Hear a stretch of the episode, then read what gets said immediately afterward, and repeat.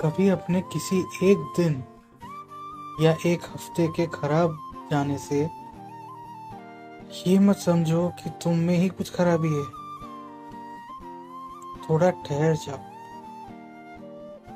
और चीज़ें बेहतर होने तक का सब्र करो। अच्छे दिन बहुत चल जाएँगे। बस ज़रूरत है तुम्हें अपने आप को थोड़ी सी उम्मीद और